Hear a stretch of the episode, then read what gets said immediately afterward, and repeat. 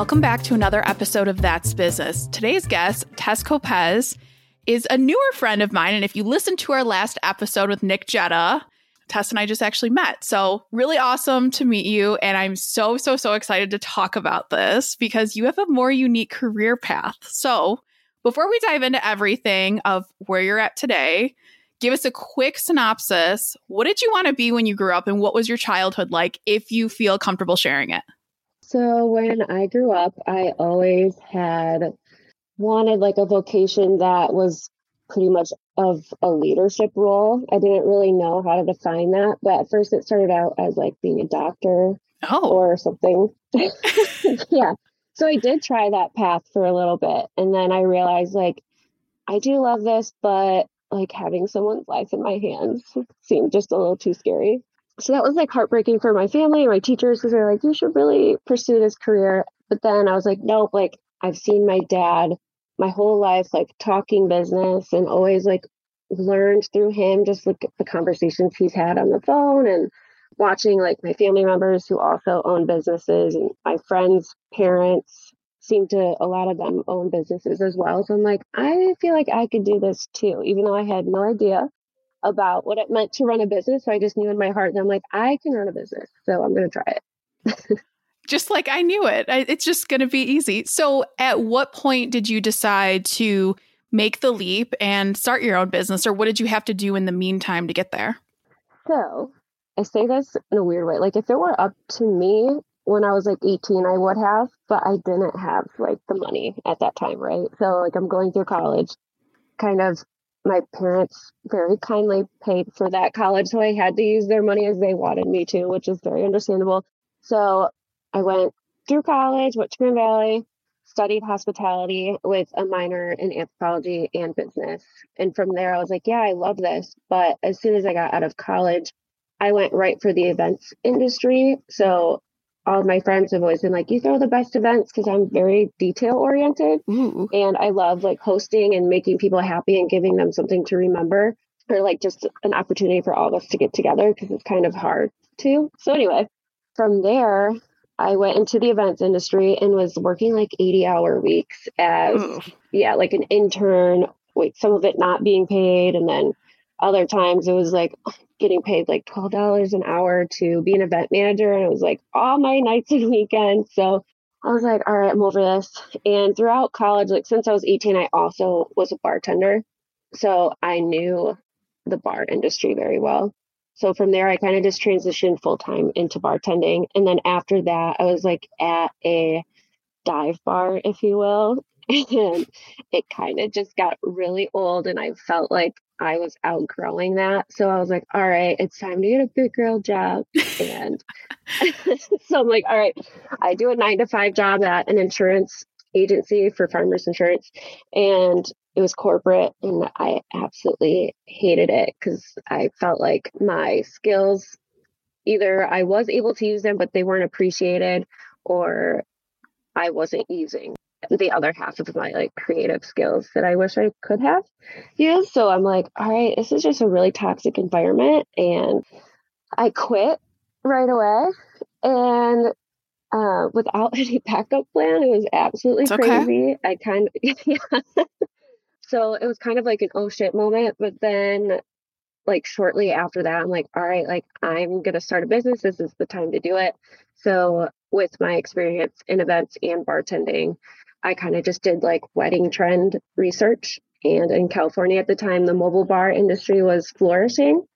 And I looked at Grand Rapids market or Michigan in general, and there really wasn't anything like that other than like two or three horse trailer bars, which are fun, but you know, it doesn't really appease all audiences. So Right. I looked up this one, I was on Pinterest or something, and it said mobile bar for sale. And I clicked on it, I'm like, oh my God, this is it. So it was actually made for me overseas and it's one of a kind, so they don't make them anymore. Oh, wow. Yeah, it was just a one time thing, and I don't know why they didn't continue to do it, but I've been wanting another one. so trying to find something else similar to it. But yeah, then I just kind of started the mobile bar, Now, Grand Rapids. But then COVID happened. So oh my gosh. So, what year are we in that you started the mobile bar business? yeah, so it was August 2019. right there. yeah. yep. And I had taken like, so I ordered it probably in October and it took three months to get here to Grand Rapids. It had to be like shipped and made and all these things.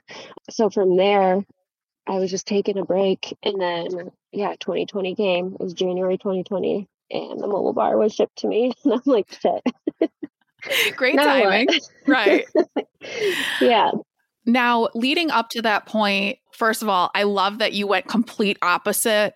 I don't know if I shared with you, but I also have worked food and beverage most of my career. I still bartend at my uncle's bar on the weekends and manage when he needs nice. help. So, vibe with you there. But I feel like we're told in food and beverage, like, get a big girl job. And it's like, yeah, but your, yeah. your creativity stifled. I mean, it's, eh, you went like real far with like insurance of like, what is something I could just like get my creativity stifled? But it's so crazy that people, and I still get clients all the time that say that of, oh yeah, I have to get a big girl job. I'm like, I made more money in my life nannying and working as a bartender than anything. So like, mm-hmm. it's not a you know big kid or adult job, but it's so funny we're told that. Yeah. From the point when you quit, how long did it take? Because I know nothing about like licensing or what do you have to do and all. So you order the mobile bar, ships to you January 2020 what did you have to do after that to get it, I guess, like up and running? Yeah. So first, like I'm very, very particular, um, almost like OCD esque, where like everything has to be perfect. So it kind of took me a while because I was being a perfectionist to get it up and running. But then at one point I was like, it's not going to be perfect. Like you just have to let right. it go and just start. So I first like started designing it and then also, I guess I should back up. I wanted to design like the whole event at that point. So I'm like, oh, if I have this mobile bar, I'm gonna rent out furniture. I'm gonna do this. I'm gonna do that. And then I'm like, wait, I need to reel it in and just focus on the one thing that I haven't even started yet. So that was a challenge for me because I'm also ADHD. So I'm like, I want to grab every shiny thing. Ooh, what's over here? Maybe we should do this. Yes. yeah. Um.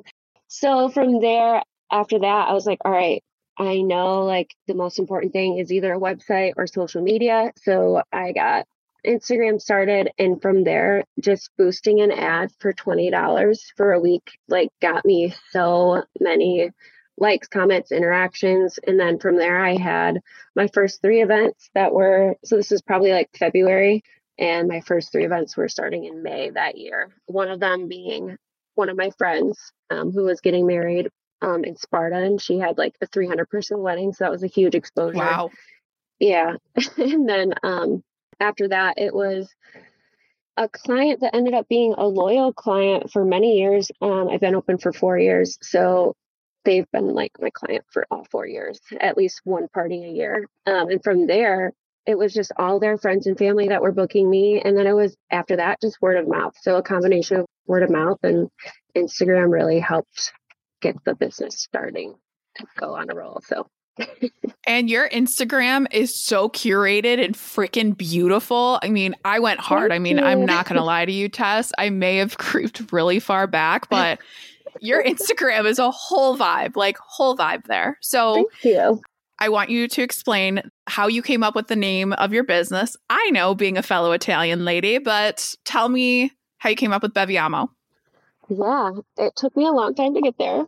I was thinking of all kinds of different names, but then I realized I'm like, wait, like I want it to be Italian themed. My family's Italian. So I just brought it back to what does drinking mean? Or how do you say drinking in Italian? And then it ended up being let's drink. And that's what Beviamo is. And it's just a fun, it's a cute name. It's just fun. Like, it, I love the one word companies because it's just like, how are you going to forget that? I feel like it's really hard right. to forget that, which yeah. is great. So, and you, you get to learn a fun fact that it means let's drink. So, yeah. going back, of course, you have this 300 person wedding, May of 2020. So, what did we get shut down of March in 2020? What was kind of allowed, not allowed, especially because, you know, you're doing outdoor events, but how did that work out? I know nothing about this. Okay. this is pretty bad, but I mean, I was nervous about COVID, but like personally, I just I wasn't as nervous as I saw a lot of other people around me. So I kind of just was like, asking people like, all right, do you want us to wear a mask or would you rather your bartenders not wear a mask? So I took the protocol of like obviously being like extra careful with like hand washing and all that. But because my business was starting in 2020, I think that's why it flourished because everyone's venues canceled on them. Right. And so everyone moved their events to outside, to their backyard or to a field in the middle of nowhere, um, or some of the outdoor venues stayed open, but that's about it. So from there, that's when people actually needed me. So it gave them like, oh, maybe we're not in a venue, but I have this really cute bar cart. So it kind of still gave them like a fun feel rather than just having it in their backyard or not having a wedding in general, if that makes sense. Yes. Yeah. no, it's different. It's fun events now because, like you said, they range in sizes. I mean, I've seen like a little ice cream parlor cart for drinks. I've yeah. seen the big horse. Um, what did you call it? Like, what is it called? Like carriage. I've seen, yeah. Yes, can't talk today. Yeah. the trailer, but in comparison, where does yours kind of lie? And of course, having one in the world, which is so cool that yours is so unique. But um, how big is yours, and what did you have to do to get to being able to like do that event in May of 2020? It looks like a camper. It's made to look like a camper, but it never was a camper. Mm-hmm. So it kind of just goes with a bunch of different vibes. And the color scheme that I did was very Mediterranean. So it kind of blends in with any type of event, in my opinion. Like a light blue and white and gold, like is pretty classic and seamless. So yeah, wait, what was the other question? oh, you're going to ask ADHD over here what my question was? Oh gosh. I had asked you like what you had to do to prepare to open in May of 2020, like logistics for it. You are in just an industry I I love to um, take your products, but I don't know how it all works behind the scenes. So, what you had to do to kind of get this up and running? Yeah. Um, you know what? I still don't know. Like I look back and I'm like, how, how did I even that? how is this even a thing? what? um, really I just took like my knowledge of and my love for organization. So I just started like, okay, I know I have to do finances, I know I have to have bookings and clients, and I know I have to have like it's very like just like automation systems reaching out to people, marketing, and then following up with your client after the event. So I don't know. I kind of just asked for help because I knew I couldn't do it all. And the person I leaned on the most was my father because he has run businesses before. So basically, I just started with, all right, I'm just going to put a price on this. I'm not going to overprice it because uh, this is my first time. So right. I don't want people to like pay for more than what I deserve. I know that may sound funny, but it's like I'm not going to charge you two thousand dollars when really like I, this is my first event. So pricing is like a huge thing that I had to learn. Oh, I totally agree because it's like how do you do it? We, that is the number one problem we have in my business is like how, what's our market seeing and ours is cyclical too i mean layoffs happen it's it's expensive to be an adult now so it's really yeah. really hard to do but I think that's something that doesn't get talked about enough is how the heck do you price yourself? Because I remember when I started out, I was like, I don't know, $30 for a whole resume. like, I don't know. Yeah. so I'm right there with you, sister, because, yeah. But the pricing of like, let's see how it goes. And I think when you do price yourself lower, not that you want to be the lowest in the market, but like you said, it's for a friend. And of course, event goes well, friend's going to refer you people. And obviously, that's been super successful for you that you've said how many referrals you've received and word of mouth. And of course, having that beautifully curated Instagram too. But um, the pricing piece. So, how does it kind of, and you don't have to give your pricing or anything like that, but what kind of goes into obviously time? Do you have to do a lot of preparation? Like, what goes into making an event successful? I'm assuming a lot of preparation with someone like yourself who likes the fine details. Yeah, um, a lot actually. So it's literally from like, okay, how many cups do I need? How many pounds of ice do I need? To are we making signature cocktails? What are those signature cocktail ingredients? Do I need to make a simple syrup at home for this? Ooh. And then also like what kind of garnish do I need? Do I need dried flowers? It's just like, and if I need those dried flowers, I need them here at this time because they will only go, you know, last for so long. Or like if it's fresh flowers, it's like a whole thing.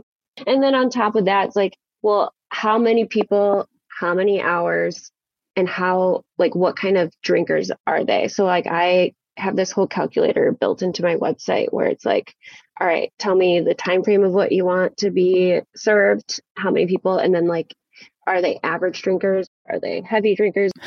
All that goes into the math of how much alcohol does the client need? How much ingredients do i need? I always need to like add like a 10% extra on top of that just to make sure that we don't run out and right. thankfully i've never ran out but i've been very close. Um, so i would say it's very important if you are like looking to start your own mobile business of any sort especially with alcohol like always anticipate more because people at the end would rather have leftover alcohol that they can use throughout the rest of the year than like not have enough and be like, what's going on? And then have to run to Meijer or something middle of the event and then you just look bad.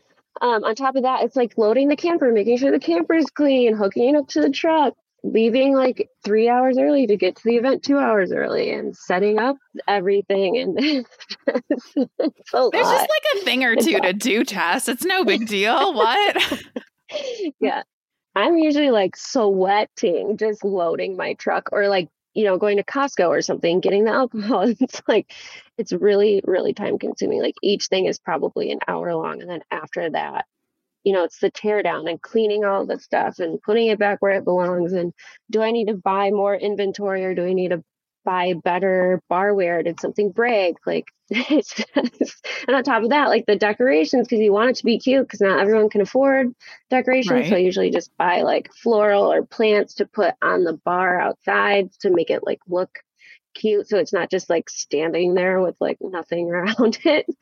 That's a lot. And I didn't even, I'm so hung up on the whole like dried flowers because, yeah, I've had cocktails with them or, you know, like a dried out. I love a good blood orange, but it's, I don't think about where it comes from, or you have to, you know, bring that or find it or make sure it ships in time and the shelf life is good. I mean, I'm stressed out. So I'm I'm glad there's people like you in the world that can handle this because I'm it's it's stressful for me. But amazing. Now yeah. have to ask, of course, what is your favorite cocktail or favorite cocktail you've made? Um, I'm going to be real simple here and say a French 75, but I make my own um, and I put a lemon lavender syrup in it. So it's gin or vodka with champagne, and then and usually it's lemon juice and simple, but I combine the two to make it uh, like less steps in the cocktail. Um, and I do lemon lavender simple. So I don't add any lemon juice per se, just it's in the simple. But yeah, that would be my favorite with a dried lemon on top. That sounds amazing. it's so good. Anything lavender. I'm a big lavender gal too. Like lavender, and I'm the freak that I like genuinely love lemons. Like I will just eat a lemon like a crazy person. So I love, oh my gosh, love, love, love. That is crazy. Yes, like like, okay, girl, you're a little crazy out there for me. But now coming up with the I like making your own simple syrups because it could be you could go buy them very easily. Totally different vibe though. But did you get this experience? Did you do this while you were bartending that you were able to make these simple syrups, or was this something you taught yourself and just kind of mastered? Um, okay, I get for me this is kind of like a two-part question. So, yeah. Yes, you could technically you can buy any simple syrup you want online. The thing is, it doesn't feel as bespoke for your clients if it's just like something you buy off the shelf. And to me, it feels cheap. But also, in addition to that, there's usually too much sugar content yes. in those syrups, and it's so thick that like it can change your recipe. So cocktails are so crazy because it's so scientific. Like it's down to like the ounce per like it has to have a citrus, it has to have a sugar, it has to be balanced. So for me, like just going to, I did work at a um, cocktail bar in Grand Rapids. I helped them open and they made all their simples. And so through that, like I made a lot of, I would say mixologists. They wouldn't necessarily call themselves that, but I think they're mixologists because they make their own recipes. Um, so I learned a lot from the people I worked with and the friends that would go there. And so I grew like a large friend group of bartenders. So from there, I'm like, you know what? Like, I'm going to make my own simple syrups because it just sounds even like more appealing to your client. Like, oh, everything's homemade, fresh, like no added sugars, no bullshit, basically. Right.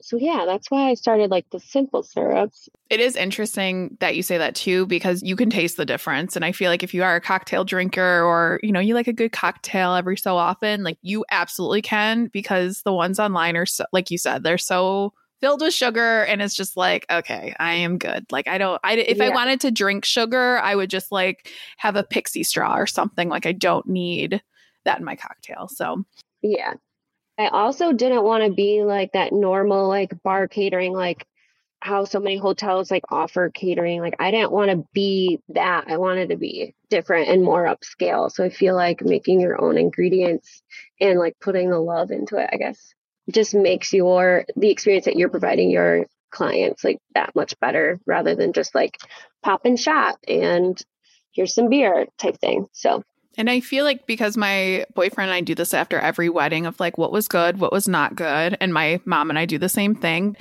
It's interesting because even talking to other people of like what made this wedding awesome and I feel like it's always around drinks. It's like this wedding was awful cuz they ran out yes. of alcohol. this wedding was great because they had a signature drink.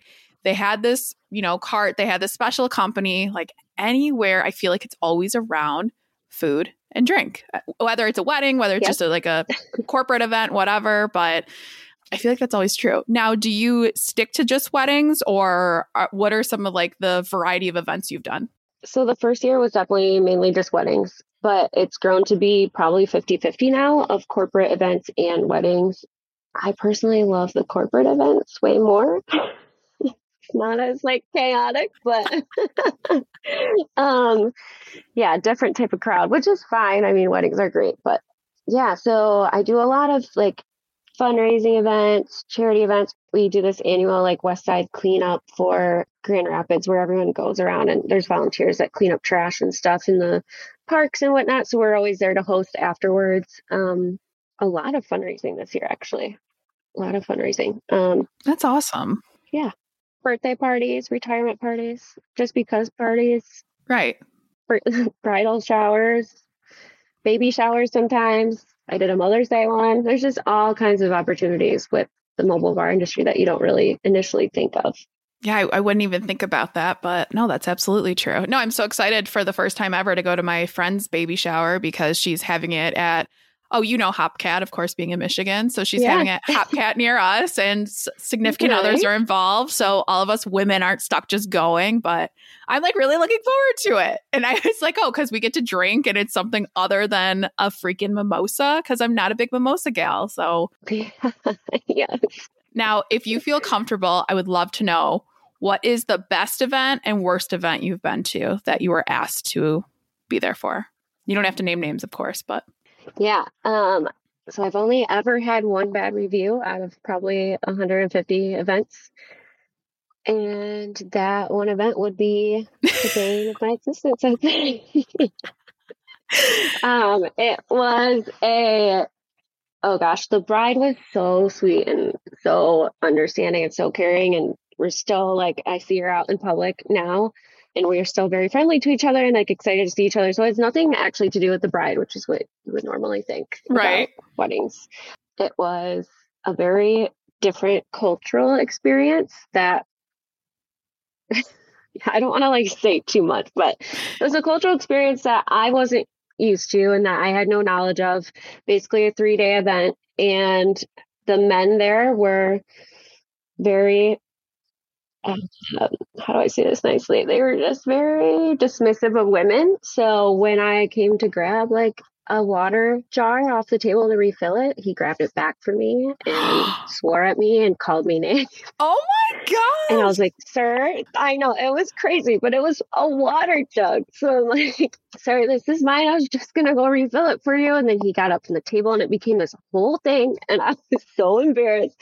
And I had like bartenders there that hadn't worked for me before, so I'm like, "Oh my gosh! Like they're gonna think I'm a terrible like business owner and like."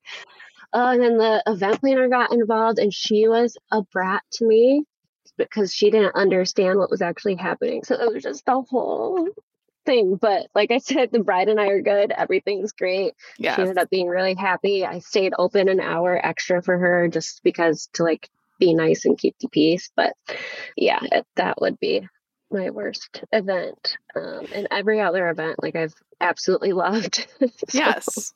I'm that one. I get in an Uber and I'm like, who's the worst client you've had? I just love asking it because it's, I, I don't understand. Oh my gosh, that would be interesting. Oh, there's been some good ones, let me tell you.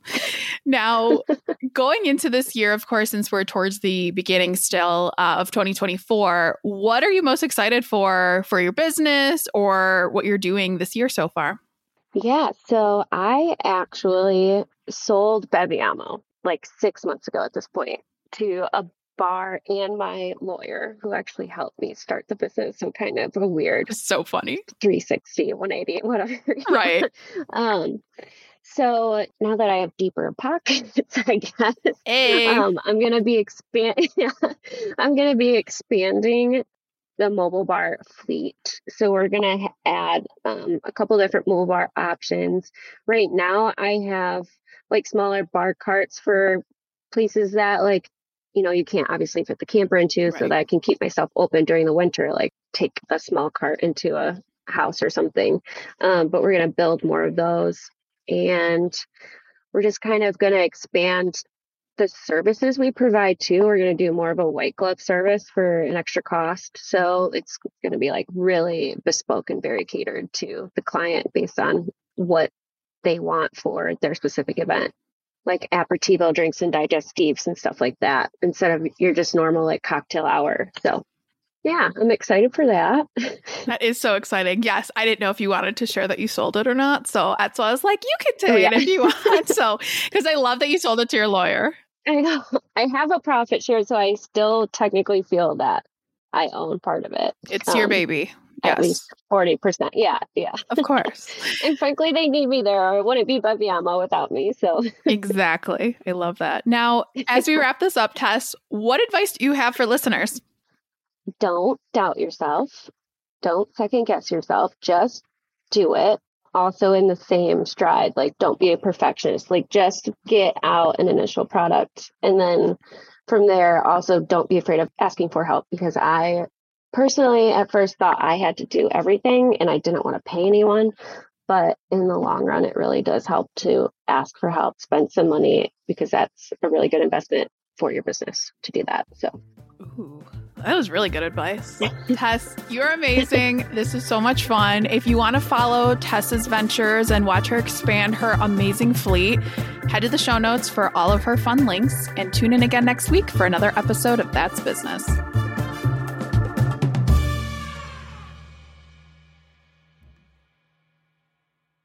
If you're looking for a career change and you're not sure where to start, the Resume Rescue can help. Sure, there's no such thing as the perfect fit for everyone, but here at the Resume Rescue, we're on a mission to find the perfect solution for you. Whether it's changing careers, updating a resume, learning LinkedIn, or practicing interviewing, we have you covered. Find us online at theresumerescue.com and find all of our contact info in our show notes.